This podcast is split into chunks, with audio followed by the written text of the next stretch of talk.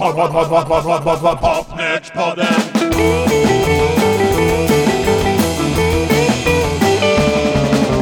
Pod, pod, pod, pod, pod, pod, pod, pod, Popnördspodden!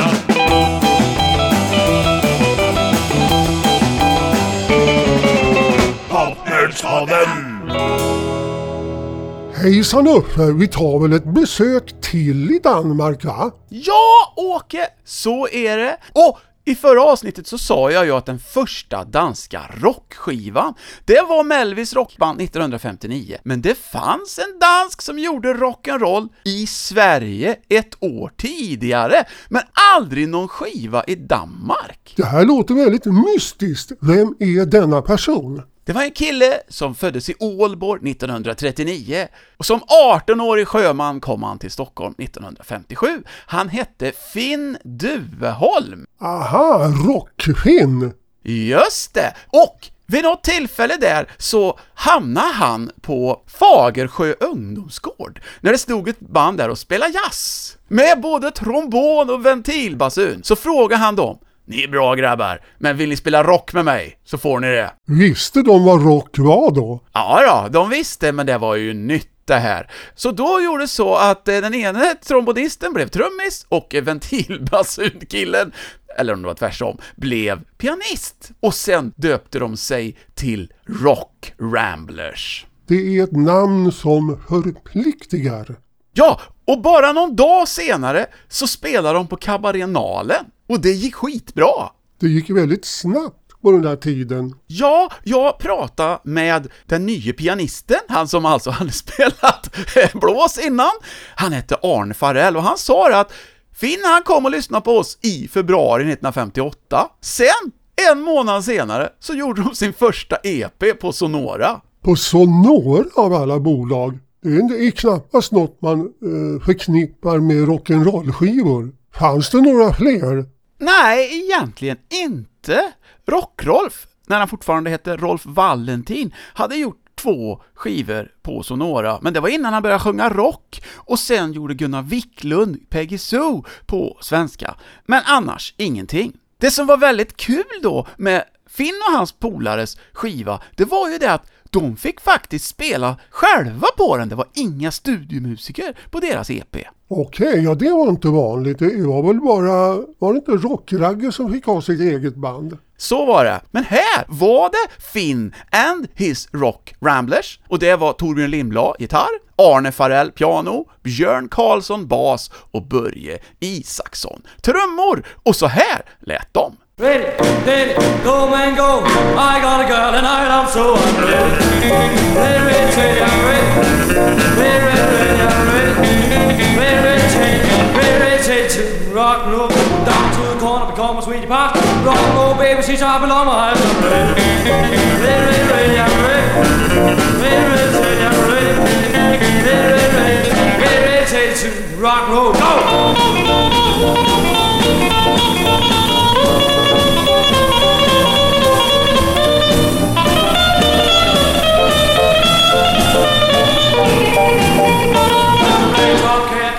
Dumbery dog. For Jim to the soft hard ball. We go to jump and the cats are going wild. Hey, little someone and he says bring a parcel.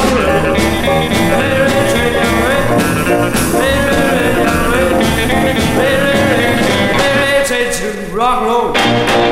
Men om den här kommer redan i mars 57 då måste ju den ha kommit innan Rockragges första EP. Nej, i mars 1958. Ah, 58, då var det alltså några månader senare. Ja, fyra, för att eh, Rockragges platta kom ju i december. Men det gick fort som attan för Finn and his Rock Ramblers. Bara en dryg månad senare så kom deras andra EP, Hound Dog. Och Finn han hade ju en bra stil på scen, men han kanske egentligen inte var sångare, men han var artist. Ja men det är nog så viktigt. Ja, men sen i slutet på 58 så blev det färre spelningar och sånt. Då gick Arne Farell över till Rockragges band Four Comets. Ibland så gjorde de gemensamma spelningar, Rockragge och Rockfin. Och Rockragges band, de bytte namn till Swing 59 när det blev 1959 för att de tog på sig helkvällar, alltså att de både spelade dans och hade rockshow med Rockragge. Och ibland rockfin. Det är alltså nu som rocken börjar dö ut. Men när man tänker efter vad kort period det var som rock verkligen var rock. Ja, det var ju 58, alltså Rockragges platta kom december 57 och 58 exploderade med hur mycket skivor som helst. Det fortsatte ju att komma skivor 1959 och Finn Duveholm fick ju göra en tredje skiva 1959 och den gjorde han med Rockragges band.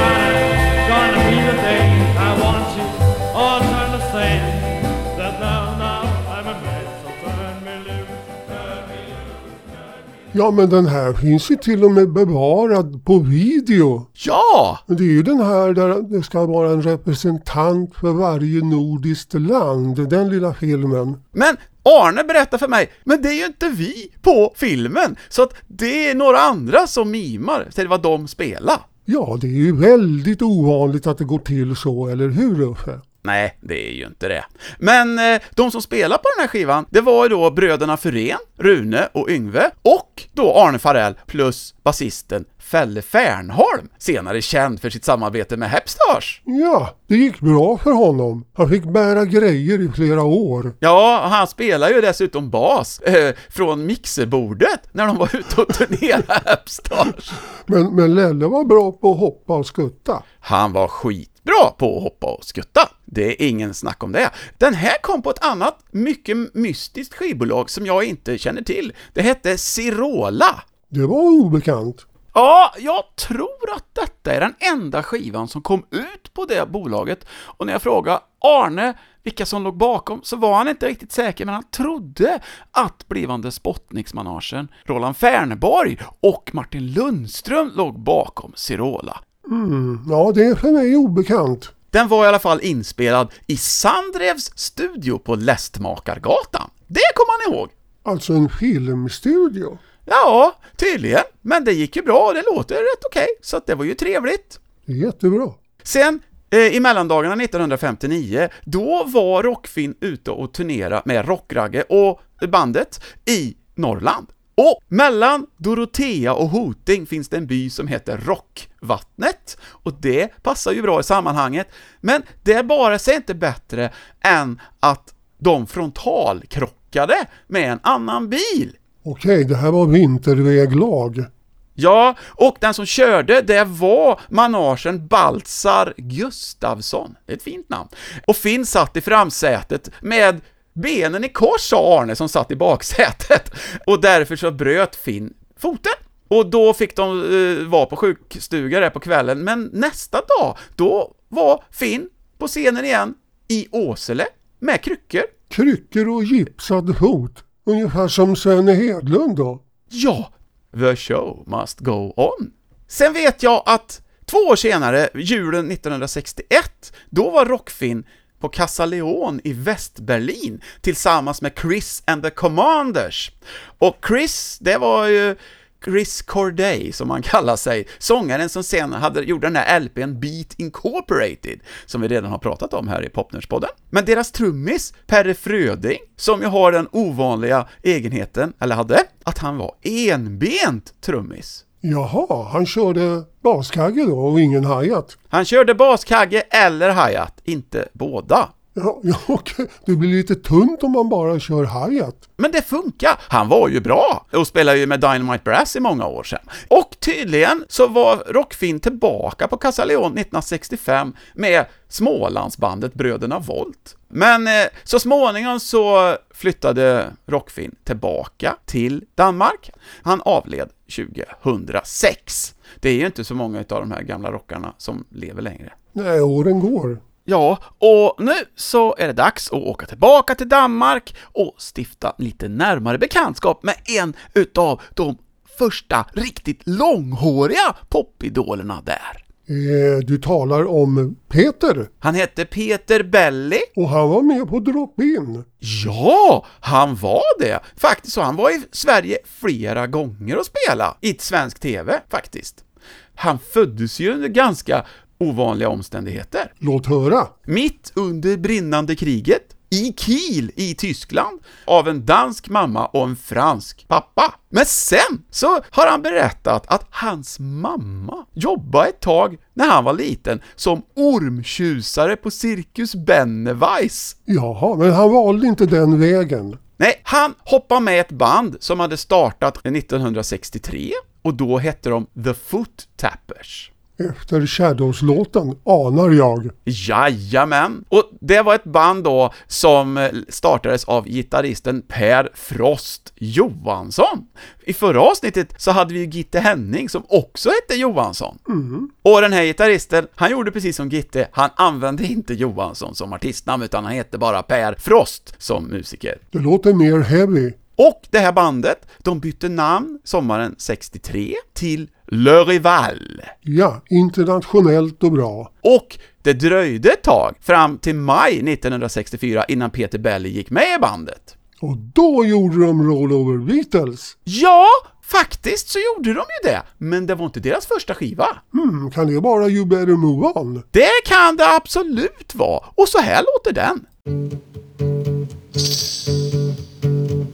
If you ask me to give up the hand of the girl I love, if you tell me I'm not the man she's worthy of,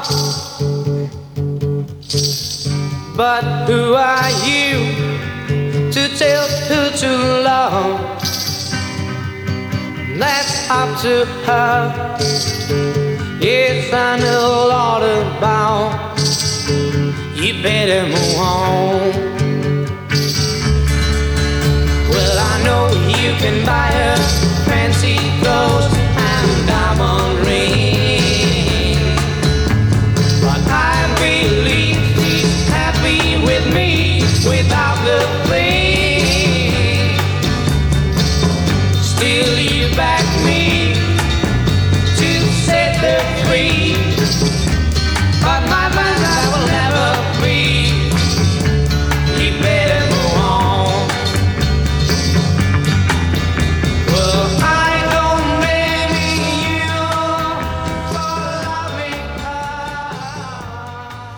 Ja, den hade de väl hört på en Stones-platta gissar jag. Inte Arthur Alexander. Det är klart att det var från Stones. Och det här bandet då, Le Rival, eller Rivalerna som de sa i Danmark, det var alltså Per Frost, Henrik Karlsen, Per Flobb Hansen och Nils Kjär. Men nu visar det sig att det var en studiomusiker på åtminstone trummor, och inte vem som helst. Alex Reel. Nej! Det var Jimmy Nicol! Åhå! Som var Ringos ersättare i Beatles och sen hamnade i Spotnix. Men blev han då lite hipp där ett tag, Jimmy, och kunde göra såna här studiojobb? Ja, tydligen så var det, han hade ju haft lite studiojobb, det var ju därför som han fick jobbet. George Martin hade stött på honom någonstans, eller vem det nu var. Det finns ju till och med en bok ju, Den försvunne Beatlen, om honom. Ja, jag har den. Och jag har den också. Ja, det är klart man ska ha den. Men Peter Belly and Le Rival gjorde ju sin andra singel, du har ju redan nämnt den, men den är ju kanonbra och mycket roligare. Rollover Beatles måste ju ha gått bättre då när de har fått göra promotion på TV också. Den gick faktiskt lite sämre på 30-test. Move On hade varit åtta men Roll Over Beatles kom bara på 16 plats. Det var alltså inget bra att de visade sig på TV. Ja, man vet ju inte alltså, de var ju coola och så. Men de var inte gulliga. Nej, det var de inte, men de var långhåriga och tuffa och sådär. På Roll Over Beatles då, jag vet inte om det var någon kommentar till att Jimmy Nicol hade spelat på Move On, det vet jag inte, men nu fick i alla fall Nils Kjär vara med och banka trummor utan studiemusiker, och de bankar på rätt bra, hela gänget faktiskt. If you wanna keep me low, I've said it tonight.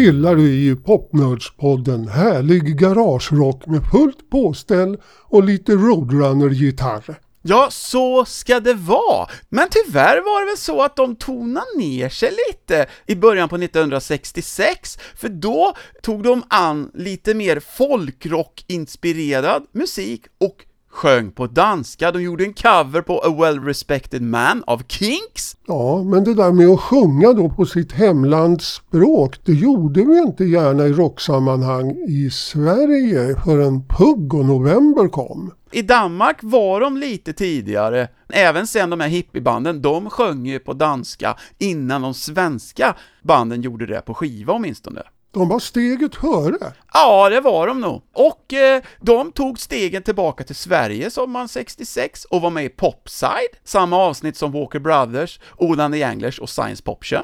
Jaha, det kommer inte jag ihåg. Jag måste ha missat det.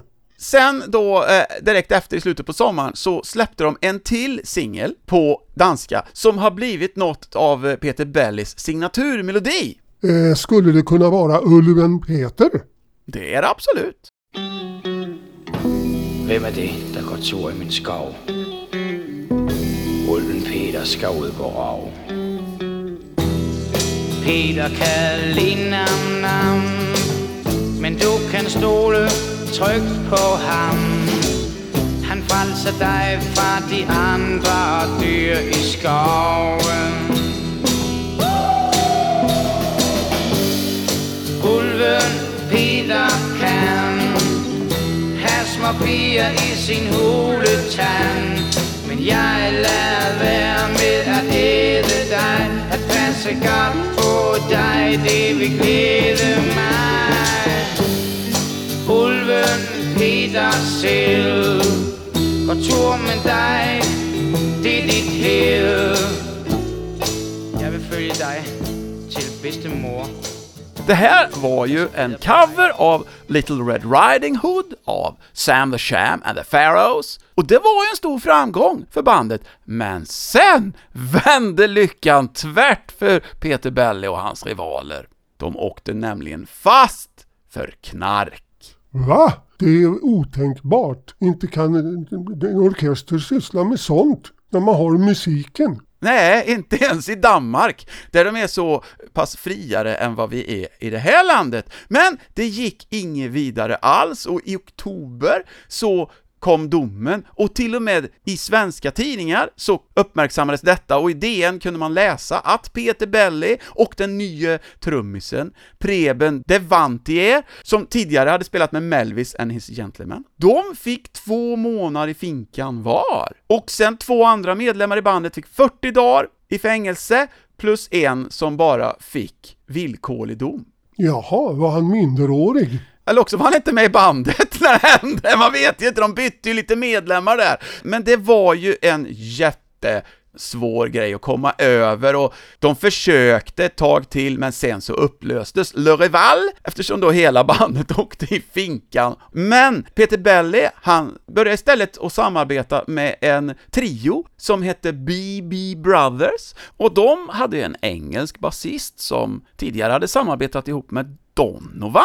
Han hette Mac McLeod och han kom närmast från Sverige där han gjort en kort karriär som folksångare med en singel på Gazelle och han var även med i bandet The Other Side som gjorde kanonsingeln Out My Light på Karusell. Ja, det kommer jag ihåg. Men samarbetet mellan Peter Belly och BB Brothers blev väldigt kortvarigt. En låt bara kom ut på skiva, och när den kom hade Belly redan börjat samarbeta med en grupp som heter Four Roses, och det är deras namn som står på omslaget, fast det var BB Brothers som kompa på The Girl That Stood Beside Me.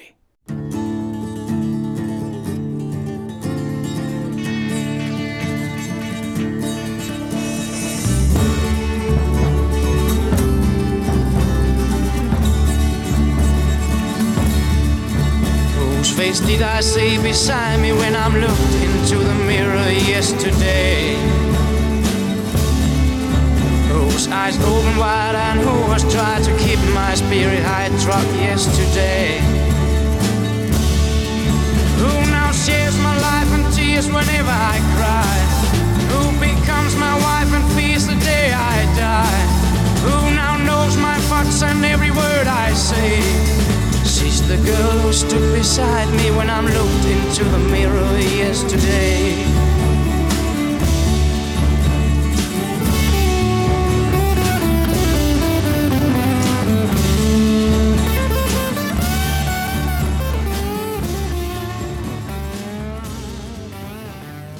Det låter amerikanskt. Jag får mig att tänka på Standells och The Girl and the Moon. Amerikanskt var det, men inte från Los Angeles, utan från Philadelphia. Det var faktiskt Bobby Darin. Efter uppbrottet från Peter Belly så fortsatte BB Brothers, men de bytte namn till Hurdy-Gurdy. Men sen fick de bekymmer när Mac McLeod åkte i finkan för knark. Nej men vad håller de på med egentligen de här musikanterna?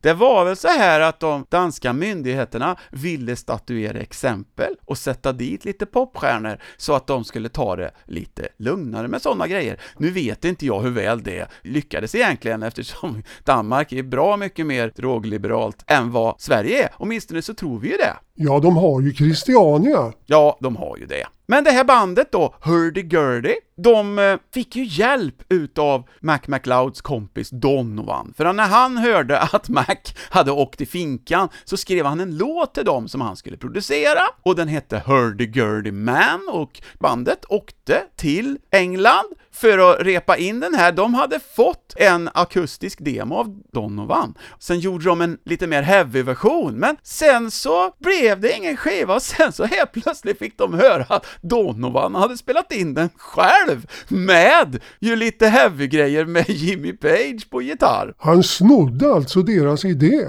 Ja, han hade ju skrivit låten förvisso, men Hurdy-Gurdy de försökte göra en annan skiva i eh, England när de var där. Danskarna i bandet eh, har inte sagt vad de hette, men det var en eh, gitarrist som heter Klaus Bölling och trummisen Jens Marquard Otsen. De eh, gjorde en skiva, men den kom aldrig ut, som var producerad av Zombies-medlemmarna Chris White och Rod Argent faktiskt. Jaha, de gjorde typ som uh, Leakings då, Hollies. Ja, typ så. Men nu hade danskarna inte fått arbetstillstånd i England, så att nu skulle de deporteras till Danmark och eftersom Mac McLeod hade deporterats ut ur Danmark så kunde de inte fortsätta. Därför så var det inget skivbolag som ville ge ut den här när de de inte kunde göra någon promotion för den överhuvudtaget. Men det var i alla fall ett acetat som överlevde, så nu kan vi lyssna på Hurdy-Gurdy, och det här är en väldigt märklig blandning. Det är liksom två oerhört skilda partier i den här låten,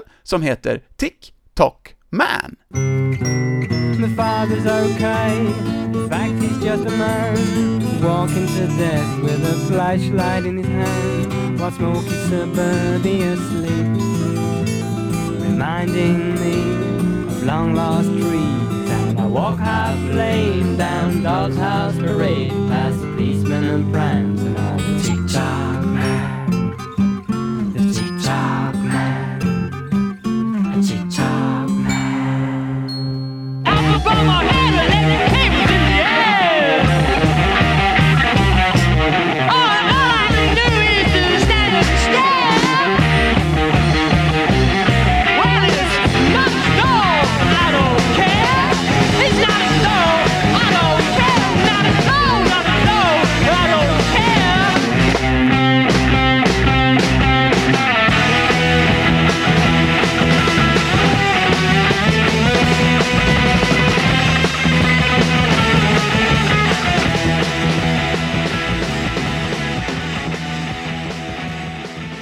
Väldigt olika låtar där som var hopsatta till en. Och den andra delen kan ju i alla fall jag tycka låter ju mer 78 än 68. I så fall var de väl lite före sin tid då?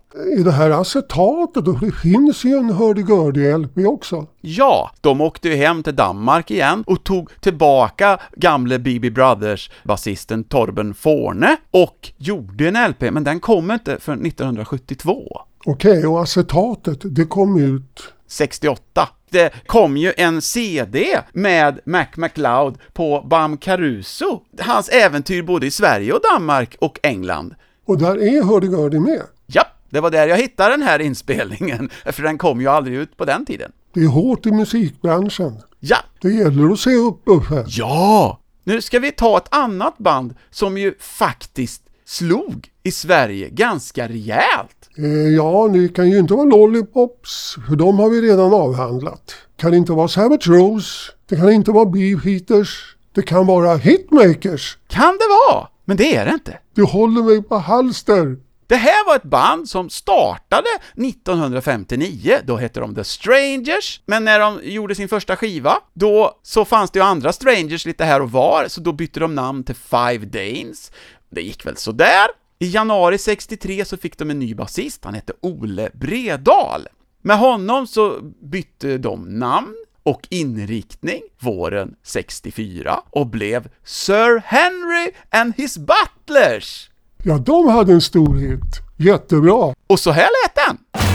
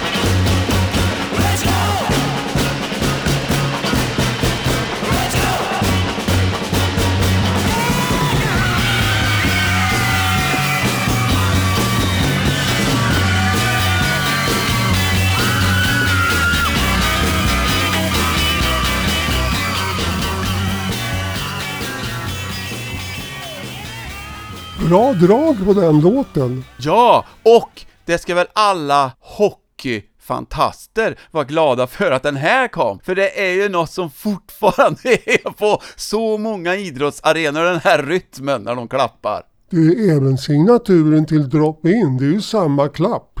Ja, nu vet jag inte riktigt varifrån de tog den här, för att Ole Bredal står som kompositör. Men det fanns ju en låt som heter Let's Go Pony med The Rooters från USA. Mm, och den är likadan. Ja, det är ju ungefär samma, fast de sjöng ju Pony då, en annan dans, och här var det ju Halligalli som de sjöng om. Ja men det här är ju en tid, då kunde man sno lite kors och tvärs. Det var ingen som märkte något i alla fall. Nej, det gick nog ganska bra i alla fall. Förutom då Ole Bredal då, som var Sir Henry, så var det Karsten Elgström, Arne Skröder och Jens Bögvad som var Sir Henry and his butlers. De var också med i Drop-In faktiskt i februari 65. Jaha, jag har inget minne av det men eh, minnet är som det är. I samma avsnitt som Tages och Bröderna Volt, bland annat. Ja, jag kan ju säga definitivt att jag såg det för jag missade aldrig ett musikprogram på tv på den tiden för de var inte så många. Och sen så hörde man ju låten, för den här var en långlivad hit i Sverige, fyra på 10 topp och till och med bra placerad sjua tror jag på kvällstoppen. En rejäl hit. Och sommaren 65 så fick de faktiskt ta emot en silverplatta, för på den här tiden så fick man ju utdelat silverplattor, och en silverplatta var inte fy skam, för det var 50 000 ex och det var mycket i Danmark. Jättemycket. De är inte så många. Men i slutet på 65 så var det dags för deras första LP. Den har ju den fina titeln, jag håller upp den nu här, Sir Henry and his butlers are serving you. Och det är ju trevligt, och en härlig bite, den heter The Zoo.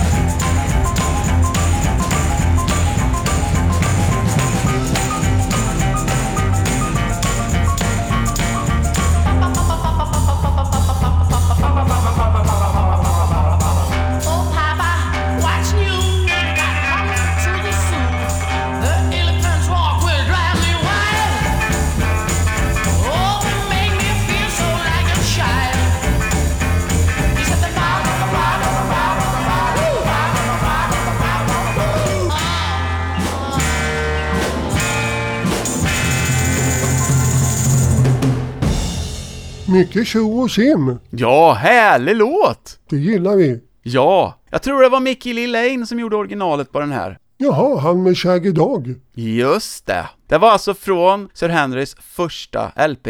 Nu var de ju fem personer i bandet, för de hade fått in en pianist, den unge Tommy Seback. Det är ett välbekant namn i Danmark. Han blev ju väldigt känd på 70-talet och fick ju en hit i Eurovision-sammanhang 1979 med en ganska hemsk låt, tycker åtminstone jag. Den hette Disco Tango. Hmm, ja, man kunde ju göra vad som helst, bara det var fyra slag i takten. Exakt! Det gick, det gick fint. Men det var en stor hit som jag minns från den tiden. Absolut.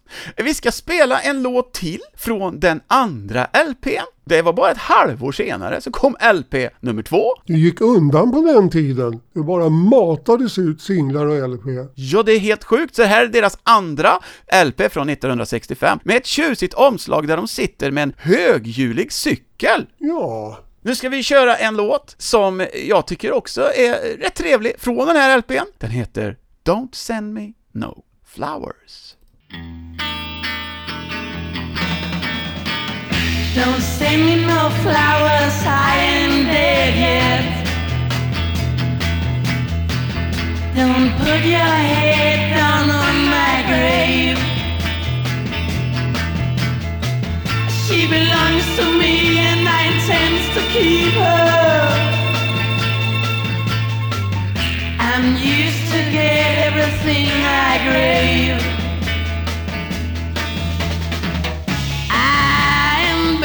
Curse, yeah. The girl I couldn't get when I wanted her. Don't count your chips before you get half them. You can't crack your dam with your broken flash.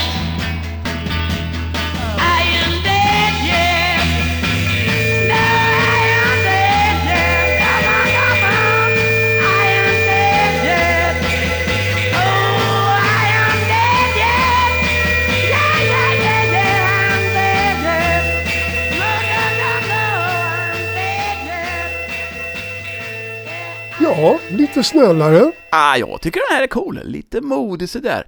Originalet är från ett band från Memphis som hette The Breakers och jag tycker det är rätt cool att den här letar sig ända till Köpenhamn. Sen var det så att 1967, då släppte Sir Henry and his Butlers sin 13 singel. De hade haft många hits i Danmark, men efter att de hade haft en hit med Let's Go i Sverige och efterföljaren Giddy Up Ding Dong inte gick sådär jättebra på 30 test, så testades inga mer Sir Henry-låtar på ett tag. Jaha, gavs de inte ut ens i Sverige? Jag vet inte riktigt. Förmodligen inte då. Men sen då, 1967, så fick de ju en jäkla hit med en låt som ju jag tycker är ganska hemsk.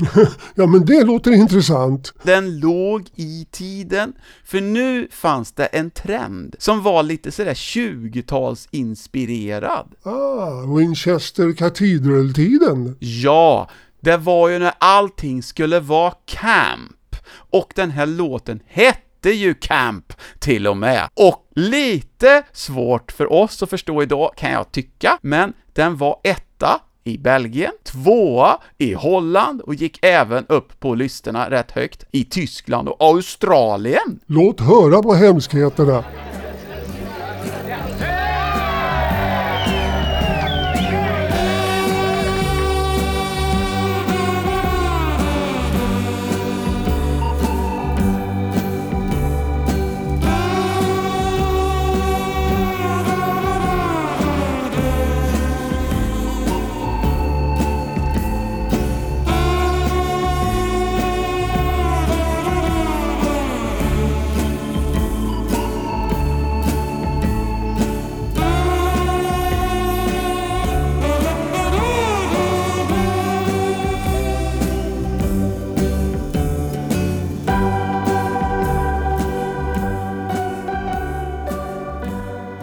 Ja, den är ju som gjord för allsång. Fast det var ju ingen sång på den, men man fick i alla fall lalla med. Ja, och det kanske är det de flesta klarar av efter några glas. Och dessutom så är det en annan sak man kan klara av, det var ju att melodin spelades på kam. Framtidens instrument. Något vi kan ta upp igen.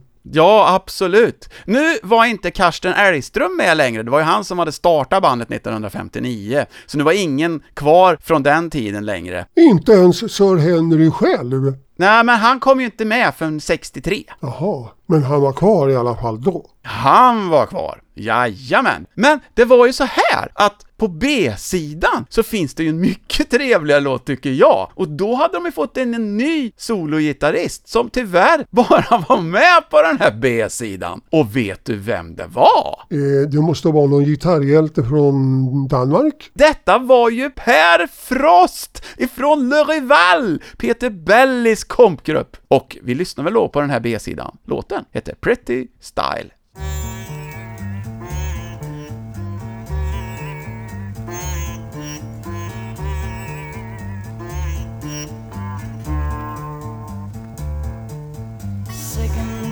Second class barroom on a Friday night, spending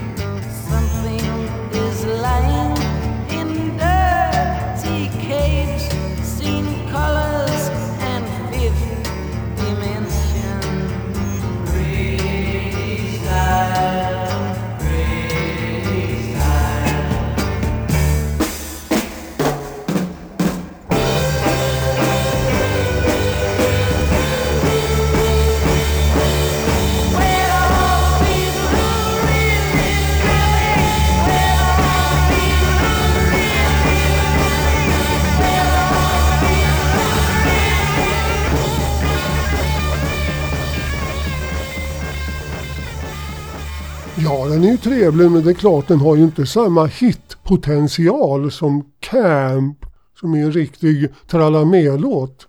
Nej, det var definitivt ingen tralla med-låt, men jag gillar ju den här. Men alltså, det är väldigt bred musikalisk utsträckning, eller hur man ska kalla det. Alltså de här två låtarna på samma singel. Ja men det är ju, jag gillar sånt när det kan vara åt vilket håll som helst och man blir överraskad. Det är kul. Och eh, Per Frost, han tyckte det var kul att vandra vidare, så han stack till Norge och blev medlem i Beatniks. Det var ju de som sen bytte namn till Titanic. Ja men då blev han ju framgångsrik ordentligt. Ja, men han var inte med så länge. Han var inte med när de hade sina hits alltså. Nej, nu var eh, Sir Henry and Butlers fyra personer igen, och vi ska spela B-sidan på uppföljaren till Camp. A-sidan hette Do It Again och gick väl inte sådär jättebra, i alla fall inte i Sverige, där den inte gjorde eh, något avtryck alls. Eh, den här kom i alla fall i november 67, och B-sidan heter Poor Bobby.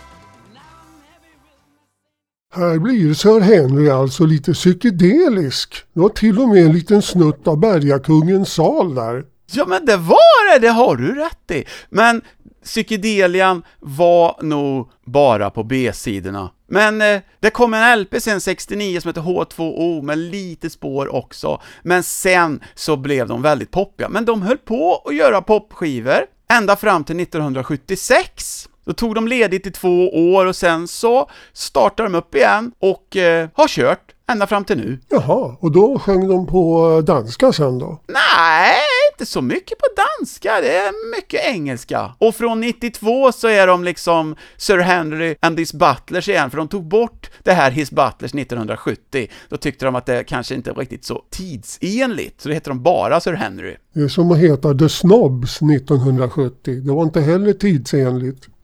Men nu ska vi byta band igen till ett gäng som startade på Österbro i Köpenhamn 1961. De eh, blev finalister i tävlingen Danmarks Cliff Richard 1963. Men i slutet av det året så bytte de stil, för det dök upp några långhåriga pojkar från Liverpool. Och ändrade världen. Just det. Så eh, de var med i Danmarksmästerskapen i Pigtråd eh, i april 64 och fick skivdebutera samma månad. Det här bandet som heter Defenders. De var ju Danmarks största band. I början så var ju Peter Belli och Le Rival stora konkurrenter, men eh, det här var väl mer liksom Hepstars, om man säger, i Danmark. Men det finns ju en hel del roliga paralleller med Hepstars faktiskt. Aha, gjorde de samma låtar? Ja, de gjorde ju det. Och det var ju det att Hepstars var ju inte först. Redan i juni 1964 så spelade de in Farmer John som singel i Searchers stuk då, det var den de hade hört. Men sen så blir det väldigt märkligt, för i januari 65 så kom Cadillac Två månader före Hepstars och Shamrocks. Okej, så att det betyder alltså att du anklagar Hepstars för att vara låttjuvar för de snodde ju även Renegades. Det var så här, Defenders hade varit i Finland och turnerat, ihop med Renegades de också. Och det verkar som Renegades gav iväg sina låtar till alla möjliga band, utan att säga till de andra banden att vi har gett dem till de här också. Sa de också att de hade skrivit låtarna? Jo då, för att eh, eh, Renegades står ju som kompositörer även på den danska utgåvan. Men vi kör väl Defenders Cadillac. De fick ju chansen på eh, 30 test, men den gick ju inte sådär jättebra. De svenska gick ju bättre. Defenders blev 22 på 30 test. You can't beat Hepstars. Nej, inte i Sverige. Det kunde man inte då. Så här lät i alla fall deras version.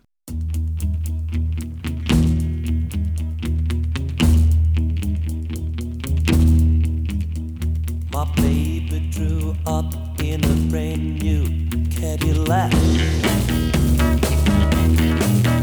My baby drew up in a brand new Cadillac.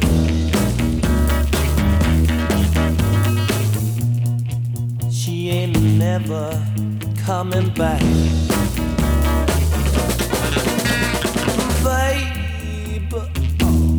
Oh, baby, please.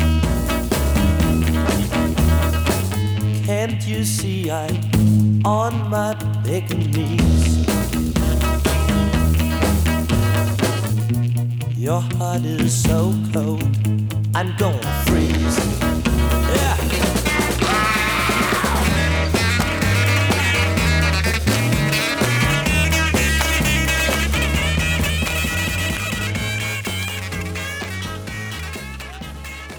Lite mer polerat än Hepstars variant. Ja, så var det ju. Men det var ingen orgelsolo heller här, för de hade ingen organist i Defenders. Och Defenders, vilka var det då? Jo, det var Flemming Sörensen på sång och kompgitarr, Jens Dahl på sologitarr, Rudolf Hansen på bas och Ken Gudman trummor. Men du, det är en rolig grej med den här singeln. Låt höra. Det här var faktiskt B-sidan. Var det Mashed Potatoes på den andra sidan? Som också är Hepstars. Ja! På Hepstars singel som kom två månader senare så var ju Mashed Potatoes B-sida, men i Danmark så hade Defenders Mashed Potatoes som A-sida och det blev deras största hit i karriären. Och man tänker lite så här Baron Knights, för de hade lite imitationer av andra artister i Mashed Potatoes. Det hade ju inte Hepstars. Nej, de var seriösa rockare. Här skulle inte skämtas med rock'n'rollen. Mashed potatoes,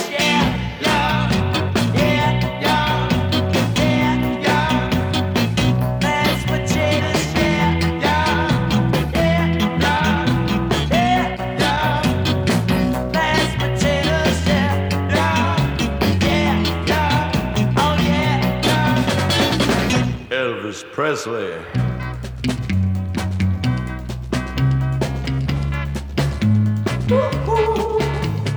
Every time you kiss me, I am still not certain that you love me.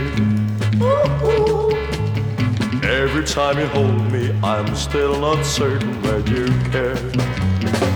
Let's do the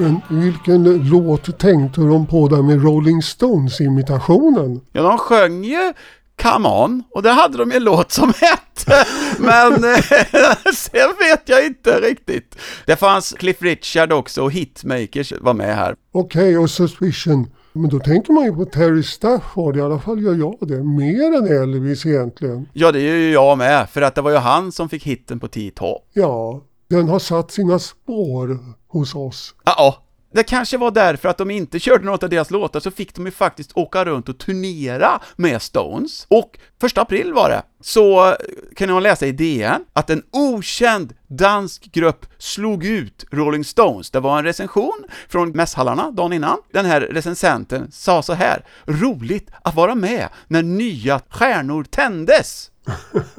Och han menade Defenders. Han menade Defenders. Det roliga var att de var ju även på en annan turné med Stones också, så de var två gånger i Sverige som förband till Rolling Stones. Jaha ja, de hade kontakter. Och kontakter även med Sverige, för att sommaren 65 dök de upp som kompgrupp till en svensk tjej. En svensk tjej. Ja, hon hade ju varit i England och gjort en singel med Joe Meek 1963 med Richie Blackmore. Gunilla. Just det, Gunilla Törn. Och nu var hon kompad av Defenders. Och det lät så här. I keep a close watch on this of mine. I keep my eyes wide open all the time. I keep the hymns out for the ties that bind. Because you're mine, I walk the line. Mm. I find it very easy to be true. I find myself alone where day through. Ja, men henne såg man ofta i Bildjournalen och de här musiktidningarna, även om hon inte hade några hitlåtar. Nej, man behöver ju inte alltid ha hitlåtar, man kan synas ändå med bra kontakter. Så är det minsann, det vet ju vi som finns överallt. Ja, vi gör ju det ibland.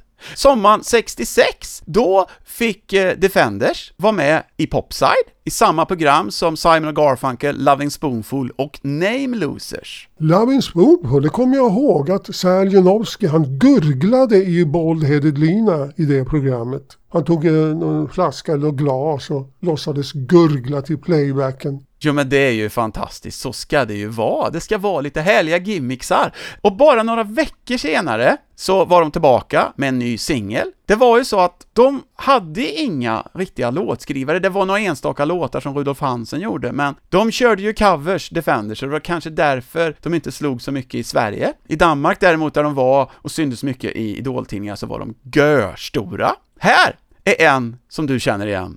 Men jag tycker de eh, gör lite fartig version på Roy Heads hit Treat Her Right.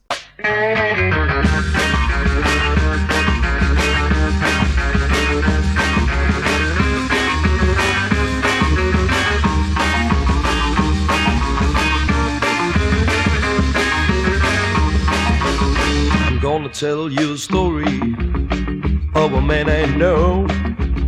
If you want a little loving, you gotta start real slow. She's gonna love you tonight now, if you just treat her right now. Hey, hey, hey,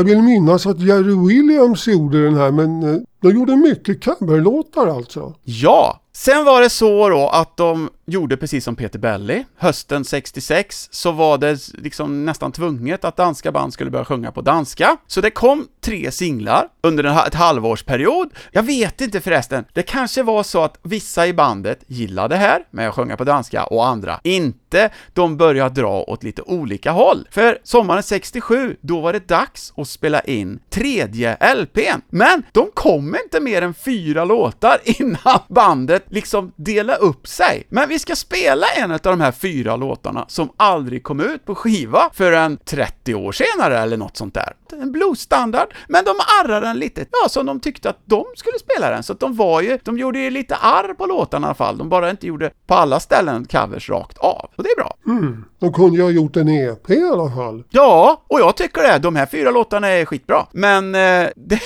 var ingen som fick höra på den tiden.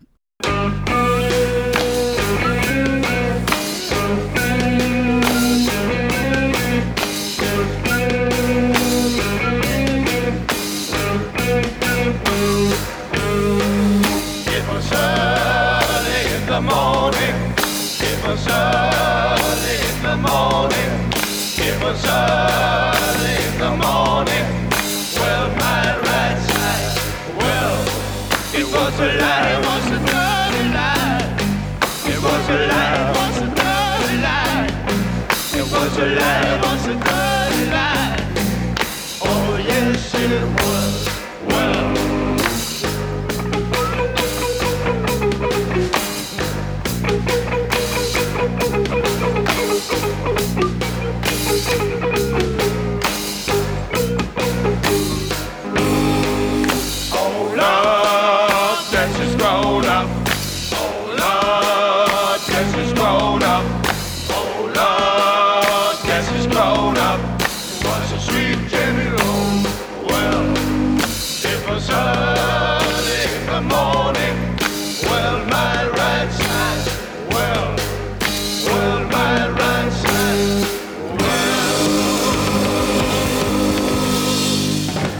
Ja, men det här var ju lite annorlunda kul. Det låter ju lite mer gospel och field holler och sånt där stuk. Ja, den är cool den här och är ju väldigt långt ifrån de danskpop-singlarna som jag inte valde att spela. Jag förstår det, för den här var ju annorlunda. Ja, jag gillar den här. Och eh, det var faktiskt en ny trummis här, och vi känner igen honom. Han har redan varit med och bankat lite tidigare. Det var Nils Kjär ifrån Le Rival som hoppade in som trummis. Våra favoriter, Les Rivals. Ja, absolut! Det här ledde till då att två medlemmar hoppade av, Ken Gudman och Jens Dahl, trummisen och gitarristen. Vad ville de göra då? Jo, de startar eget och vi ska återkomma till det alldeles strax. Vi ska bara fortsätta med Defenders sista singel. Nu var de en trio och de åkte faktiskt till Sverige och spelade i oktober 67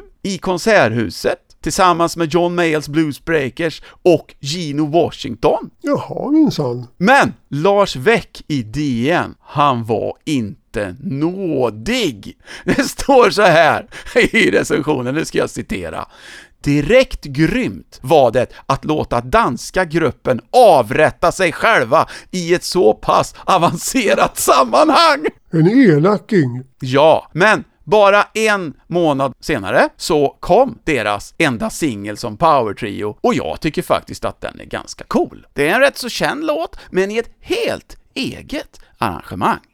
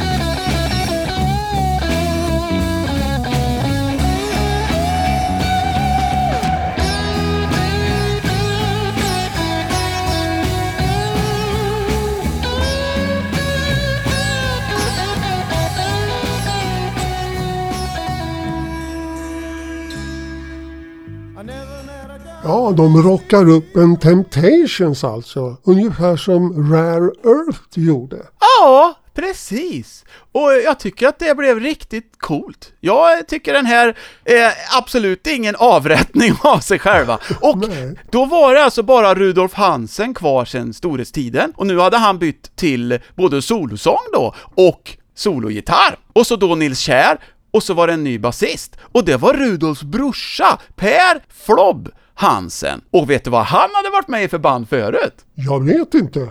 Jo, Peter Belly och The Rival! Det är de som dominerar hela danska musikscenen, visar det sig. Ja, det här var alltså en power-trio med en gubbe från Defenders och två från Le Rival. Det är därför det låter så bra. Ja, tyvärr så dog Nils Kjär redan 1975, Flemming Sörensen dog 95, Jens Dahl 96 och Rudolf Hansen 2006. Så det var inte många kvar i Defenders nu längre. Du frågade förut, vad hände då med de som ville spela mer blues än det här, som ju också blev bluesband? Det blev ju inget danskt av powertrion Defenders heller. Ja, vad blev det? De startade eget och döpte sig till Young Flowers. Aha, ja men de var ju välkända. Ja, de var det! Och eh, de var faktiskt i Sverige några veckor innan debutsingeln släpptes. De var i Konserthuset i november 67 som förband till Cream, och det var också Hansson och Karlsson där. Nu ska vi lyssna då på Young Flowers första singel. Det är alltså Jens Dahl och Ken Gudman ifrån Defenders. På bas och sång är det en kille som kommer från Peter Belly och Seven Sounds, ett annat av hans kompband. Han heter Peter Ingeman, så det är Defenders och Peter Belly igen här. Det här var ju alltså då Danmarks svar på Cream, och låten, den heter Like Birds.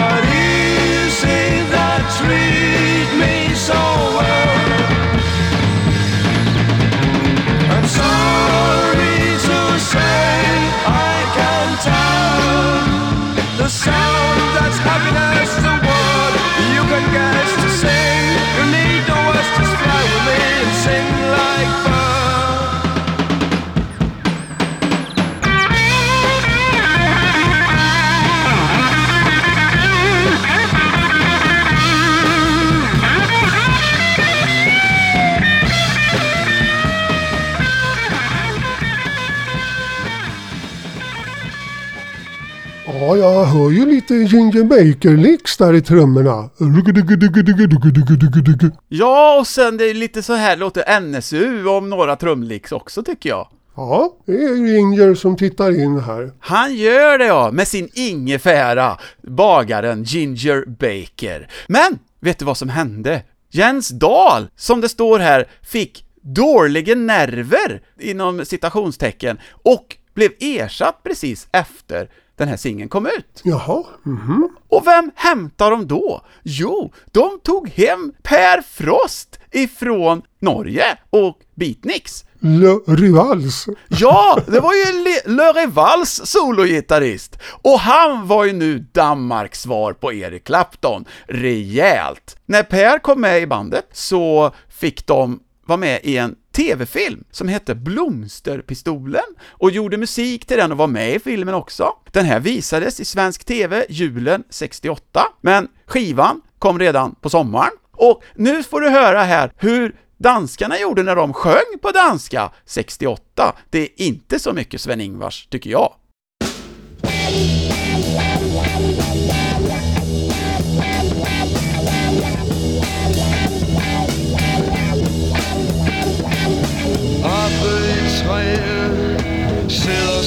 Sgu jeg, jag land, land väg och jag land, land väg langt, jag land väg.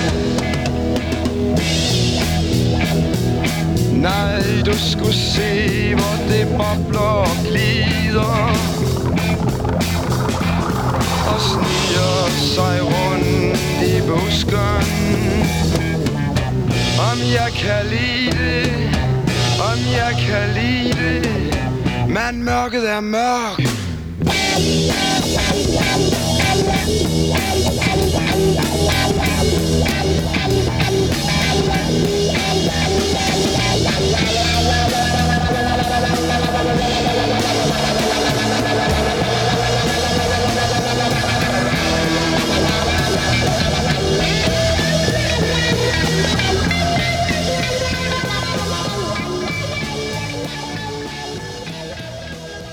Ja, det låter ju psykedeliskt och fint det där. Ja, låten hette Uppe i träet. De ligger alltså före där med att sjunga på sitt hemlandsspråk. Ja, Det har jag aldrig tänkt på faktiskt, men det gör de ju. det gör de absolut. Den här kom i juli och sen i september, då kom de till Stockholm igen då för andra gången. Och en ganska skum bokning kan man tycka så här i efterhand. Vet du var de lirar någonstans? Hmm, skum bokning. Ja, Ja, nej jag kan inte gissa ett dansställe.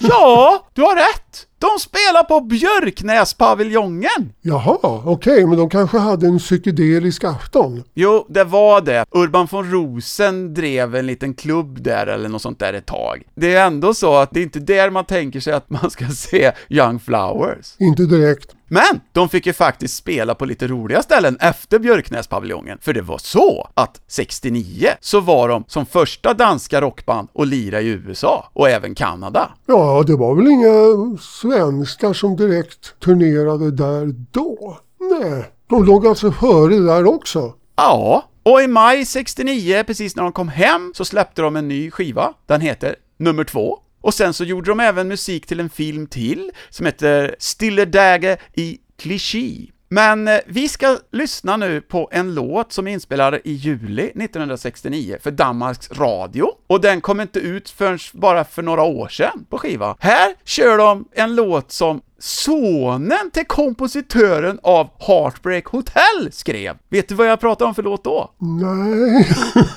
Jo, det var ju så här. Hon som skrev Heartbreak Hotel var ju May Axton och hennes son Hoyt Axton Ja, Hoyt, ja just det, gamle fine Hoyt. skrev ju en låt som Steppenwolf lirade in. Den heter The Pusher och här kommer den med Young Flowers.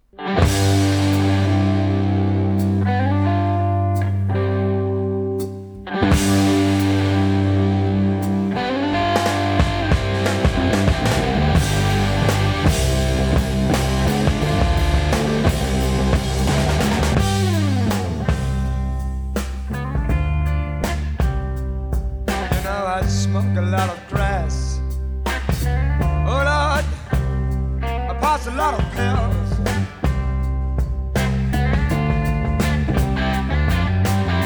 I seen a lot of people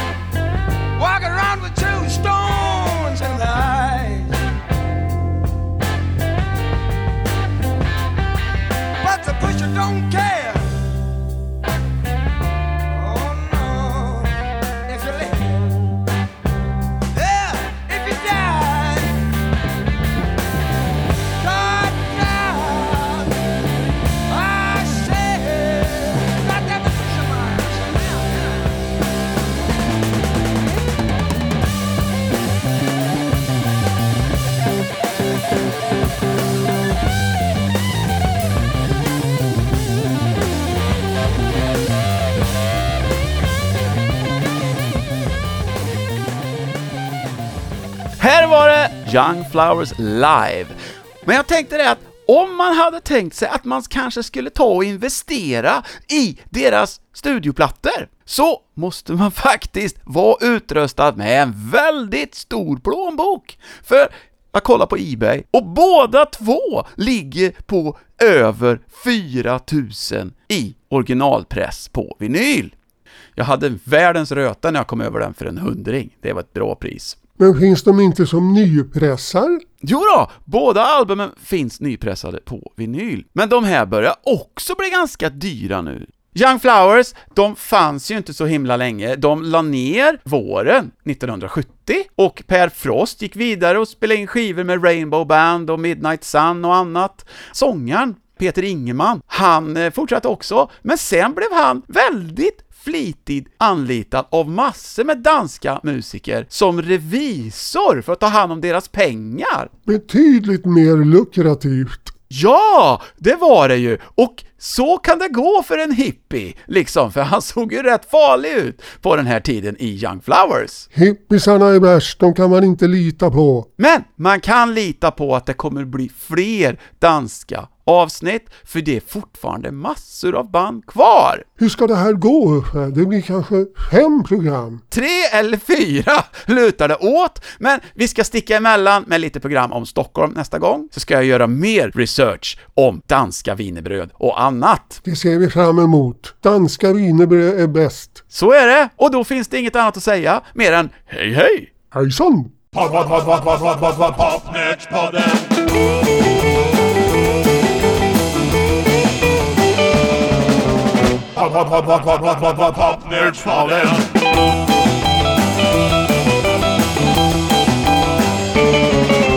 Popnördspodden!